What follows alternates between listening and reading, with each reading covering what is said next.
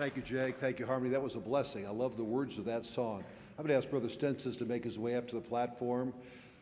I remember when I first heard from a good friend of mine, Jacob Thomas, that Brother Stensons was going to have to come off the mission field. And I immediately went to Pastor Chappell. I said, I would love if Brother Stensons could join the team here. And he said, Man, you can approach him right away. And I'm going to say this if you're called to missions, you ought to get to know this man. If you have an interest in missions, you need to go get to know this man. And Brother Stensons, unlike anyone else who works here, every day deals with pain. He has neuropathy at his feet. Every step he takes hurts him. And he is making sacrifices to be here. And I'll tell you what, this man, we have a hero in our midst. I hope you'll give him ear this morning. He'll help you if you listen to him. Uh, he was a great missionary, but more importantly, I believe he's a great Christian. I love him. I thank God for him. Please join me in greeting him as he comes to preach this time. Thank you, brother. Thank you so much. Thank you. Turn your Bibles to the book of Matthew, chapter 28. Matthew, chapter 28. I've got an hour and a half message to get in 20 minutes. Well, maybe 40. maybe 50. No. This passage is many times overlooked. Uh, when I said Matthew 28, most of you probably thought, well, we're going to 19 and 20, and we'll be there for long. But I want you to look in verse 16. Verse number 16. Then the eleven disciples went away into Galilee, into a mountain where Jesus had appointed them. When they saw him, they worshiped him, but some doubted. And Jesus came and spake to them, saying, All power is given unto me in heaven and earth. Go ye therefore and teach all nations, baptizing them in the name of the Father and of the Son and of the Holy Ghost, teaching them to observe all things whatsoever I've commanded you, and lo, I am with you always, even unto the end of the world. Amen. May we pray. Father, you've been so good to us. Lord, what a testimony. What privilege we have to be in America. But yet, what needs we see.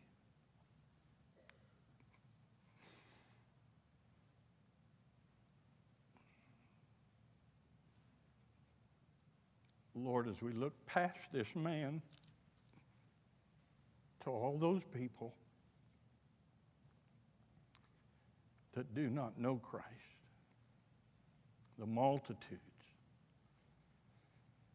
I pray, God, that you would do something in the hearts of these young people today. Some of us can't go much anymore. But you've given them good bodies and sharp minds. I pray, God, that you would so stir their hearts that they might have a vision like this young man. And Lord, how you used him in a country. One man started so much. And I pray you'd take men and women in this, in this building this morning, change their hearts, change their lives their directions, that we might please you and not ourselves. In Jesus' name we pray. Amen. You may be seated.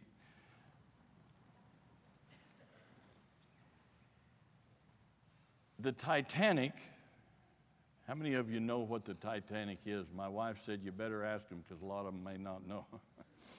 that was a boat. The Titanic was called the unsinkable ship. They said, it, it was reported that the people who built it said not even God could sink it. Yet, in April 15th, 1912, it sank. It sank in 31 degree water Now think about that. What is freezing? 32. The water was 31 degrees. People that are jumping off the, the ship, all different sides, and trying to save their life, were jumping into 31 degree water. History tells us there wasn't enough lifeboats on, on the ship for everyone.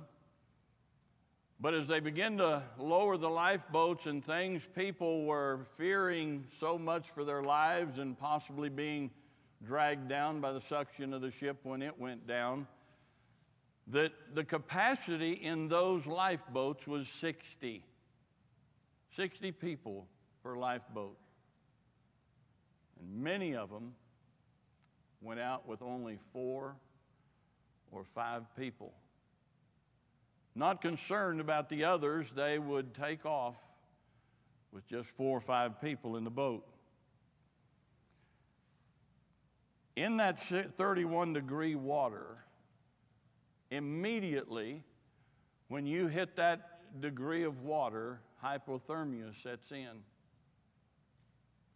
Within just about 10 minutes, I mean, initially you have the cold shock, and within one minute, your body begins to lose heat at 25 times the normal rate just by being out in cold weather. Immediately, it begins to suck the heat out of your body. 10 minutes, your muscles begin to weaken. And the reason for that is when you are in that cold water, it is automatic, your body begins to draw the blood away from the extremities and in towards the core of your body, trying to keep the heart, trying to keep the other vital organs going. And so, within about 30 minutes of being in that water, you, you can't hardly even tread water. I watched a video that they produced, and they took strong swimmers, I mean Olympic swimmers, and they, they just big, robust guys and girls, and they took them out there, and it was 40 some degrees. And within about 20 minutes, they had to pull them out because they were going to drown when your, the blood is pulled back into your body, you have no oxygen, you have no food for your muscles, and your muscles begin to get so tired, they, they're, they're almost useless. And, and after 30 minutes, you're trying to tread water, but it's an extreme, extremely difficult effort just to tread water, just to keep your head above that water. About that time, within that 30 to minutes to an hour, usually they say because of all the difficulty, that many of them will have a heart attack. And when they have a heart attack, they just simply sink beneath the water and drown. And they're freezing to death and they're, they're, they're losing consciousness. And they cannot get a hold of what's going on even around them. They say there's only very, very extremely few that have ever made it to an hour. The sinking of the ship. You've got hundreds and thousands of people jumping off the ship into the water. And these boats have rowed away. And the tragedy of the Titanic was this fact nobody rowed their boats back to help the people. Even after the ship went down, they sat there in their boats for an hour listening to the screams and the cries and the pleads for help. Come back! Help! And when it's calm, and the water was calm that day, and they say when it's calm, you can hear a pin drop for, for a long ways away. And all these people back here in these boats, sitting there, three, four, five of them in that boat, huge boat. And for an hour, they sat there listening to the cries of those as they were crying out and saying, Come back! Bring your boat back!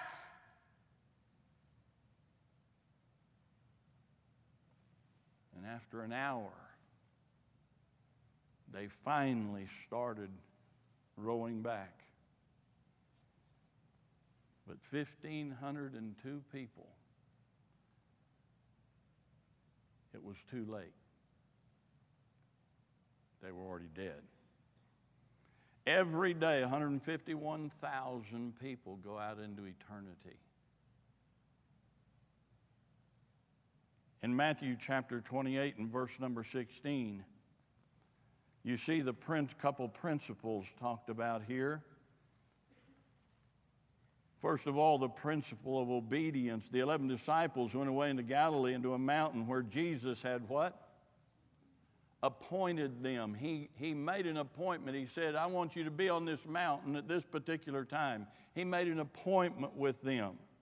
Now, what if they just not showed up? What if, what if they treated that appointment like you do your class? What if they said, Well, you know, I got some other things to do? And it's just not that important the principle of obedience. Some of you kids are going to be failed from your class simply because you don't miss or you don't make your appointment. You have an appointment every day at that particular time for your class. God has an appointment for your life. And God expects you to be where He wants you to be at that set appointment. And we get so caught up with our things and what we want to do that we're not listening to what God says and what He wants us to do. Adults do the same thing. They, you know, they, they miss Sunday school, they miss soul winning, they miss church because they had this football game or they had family members coming over or they, they had something else and they missed the appointment that they had with God. The principle of dependability, faithfulness. Thank God these, these disciples made their, appoint, their appointment. They all showed up when they were supposed to. Now, listen to me. You're saved. The ship is going down out there. If you watch any news, you know we're in sad trouble in, in, in America and around the world. And you're saved. You're in that boat and you, you've rode away from the problem. You don't have to worry about dying and go to hell. You know the book that it says that we cannot lose our salvation. But you're sitting out there in the boat. Do you hear the people crying out? Come back. Come back. Help us. And you'll sit in that boat for an hour until it's utterly too late. You hear missionaries and pastors, they come in all the time. You see the problem here in verse 17. It's the same problem we have. And when they saw him, they worshiped him, but some doubted. Why don't I want to go to the mission field? Well, brother, I, you know, they got snakes over there.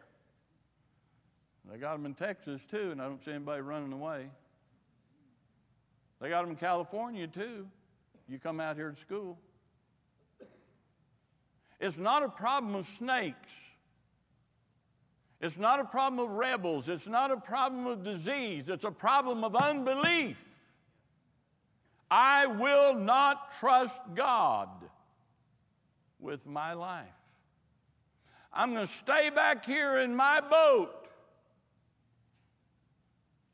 And I'm just going to sit here and listen. and listen to them as they cry. How many times has missionaries come to this platform and said, Come over and help us? Come over and help us. How many times do we have mission conferences in our churches and missionary after missionary? How many times do we have evangelists and pastors stand up in pulpits, in your pulpits, in this pulpit, and cry out and say, Come back! Help us!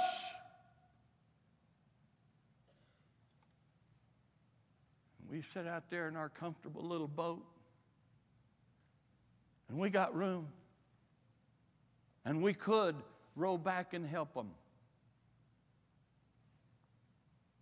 But we sit there in our comfort. And we sit there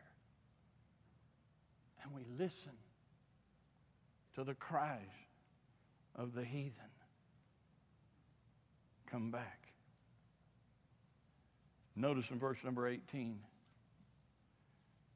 he says, All power. Jesus came and spake to them, saying, All power. That, that's exousia, that means authority. You see, authority, the whole thing, the key to discipleship or being a disciple is authority. Who has the right to tell me what to do? Who has the right to tell me where to go? Who has the right to tell me what ministry to be in? We've got our own little agenda, our own little idea, but what does God say? What is His appointment in your life? Are we truly disciples? Will we go back and tell them the gospel? Matthew 12, 1 and 2 says, I beseech you, therefore, brethren, by the mercies of God, that you present your bodies a living sacrifice. How can he tell me to do that? Because he's the authority. He tells me where to go, what to do, what to think. In verse number 19, that's why he says, Go ye therefore, because I am the authority in your life. I can tell you to go to China. I can tell you to go to San Francisco. I can tell you to go to Africa. I can tell you to go to Europe because I'm the authority. We do more praying about God, I don't want to go, than we do, God, where do you want me to go? Come back. You're in the boat.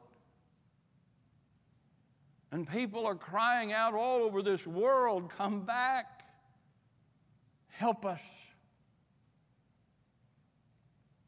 That command, I wasn't going to do this because I thought I would be out of time, but I want to read you a letter. Some of my students may, this may be a repetition, but that's fine.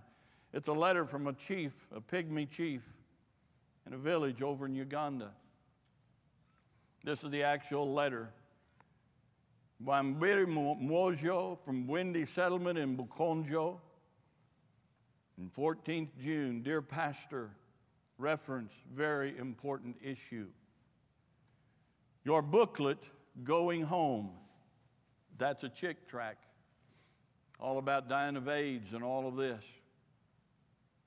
He said, Your booklet, Going Home, was passed to me by a friend on 28th May. And after reading it, I just got confused.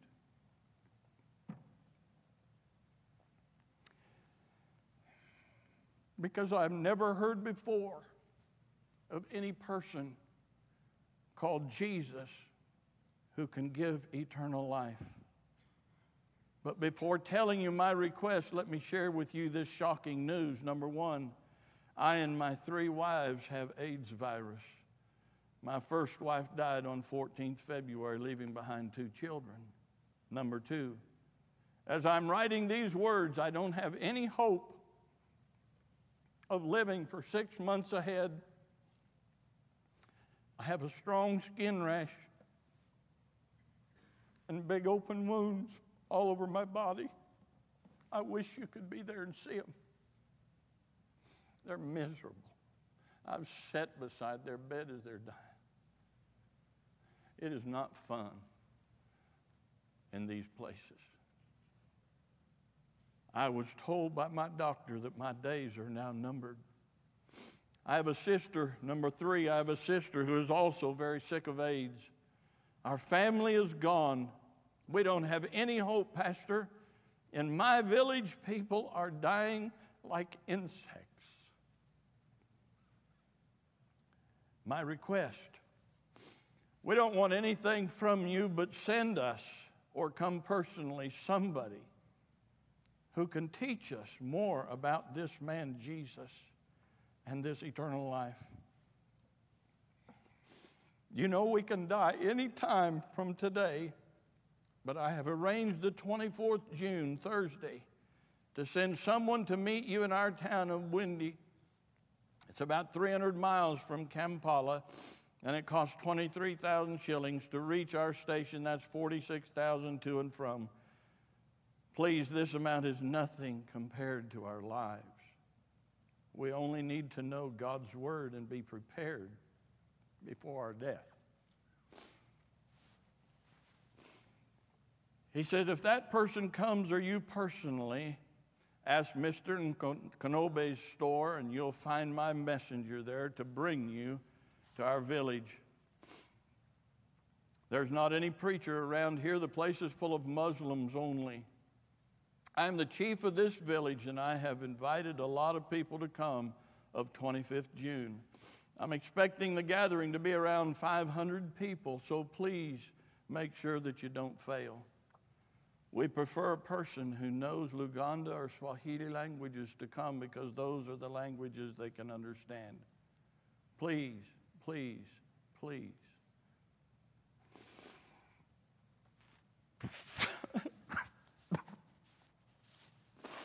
Come without fail. Come back. Come back. Would you help us? This pygmy chief is crying out and took the time to write this letter and send it 300 miles by runner to get it in the hands of a missionary so somebody could come tell him who Jesus Christ is. He sent a person with the Word of God, and that's why I've sent this letter in advance of two weeks. If possible, we shall refund your money of transport. We're looking to meet you without fail, Bwambale and Gojo a dying man without hope. This letter is brought by hand through a friend who is determined to look for you.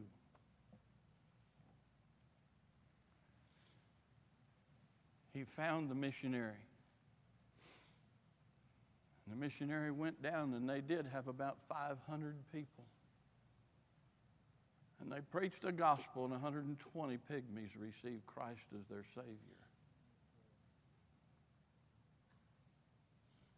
But the chief was not one of them. It was too late. He died before they got there. Come back. Come back. Go ye into all the world and preach the gospel to every creature not just in America, not just to the youth in America. 50% of our people in Uganda is 17 years old and below. Come back. There are so many things that we could say. The promise. What a wonderful promise. I'm with you always. I remember when on Christmas Day we have a, we have a little pageant. It's fun. You think your things are in your churches are fun. We, we have fun. And they all get to act the parts, and we have some that are shepherds and some that act in the sheep, and these sheep are crawling. Now, you have to understand in Africa, they don't treat their animals like we do in America. Okay? We don't have little pet cemeteries and psychologists for pets and stuff like that. They treat them a little rough. And so they're walking across the, the sheep and bah, bah, you know, and the shepherds are coming and they got sticks and they're beating the fire out of these people, you know, ah, you know. But right before the play on Christmas Day, little 16 year old girl comes in the back of the church and lays down on the back bench there. And she just begins to scream and cry out. It's too late! It's too late! I'm dying! And Sheila, one of the ladies, one of the first converts I had in Uganda, she, we went back there and sit down with her. And this little 16 year old gal begins to set up and start telling us how that her mama told her not to sneak out, but she'd sneak out at night and go up to the discotheque and said the men would buy me drinks. And from that point, I will not go any further. And she says, and I've got AIDS and I'm dying. And it's too late. And we tried, we pleaded, we did everything we could to get that lady to understand that God loved her and wanted to save her. They buried her two weeks later, lost. It's too late. I'm sick and tired of hearing too late. Young people, you're in the boat. You, you're saved. You're not going to go down with the ship. But you have a world out there, countries without one gospel witness, countries with no missions, entire countries. And there are people in there just like this pygmy chief that are saying, just send somebody to tell us about this, this Jesus and this eternal life before we die. Sad to say, for many of them, it's going to be too late. And we sit here in our comfort and we sit in our boat. You want, you want to know why missionaries go? Because of letters like this. And what keeps us on the field? People like this. People are calling out, come back. Come back. Don't stay there in the boat yourself. Come back and tell us about this Jesus. Not everybody's going to listen. But 120 pygmies put their faith and trust in Jesus Christ. But it was too late for the chief. Notice, he says, I am with you always. You don't have to worry about what country God sends you to, what people He sends you to. He says, I'm going to be there with you. Lo, I am with you always. Listen, if I didn't believe that, I'd have never set foot on that plane. If you believe in God and He is bigger than you are, He can take care of you on that field. I am with you always, even to what? The end of the world. Where was his focus? Not on Jerusalem. His focus was on the world. And I, am afraid that, that our Bible colleges, we are focused on America. And yes, people need the gospel in America. But there are billions and billions of people that are not in the boat. And they're saying, Come back. Come back. I can't tread water anymore. Come back. Help us. Come over into Macedonia and help us. Would you bow your heads and close your eyes?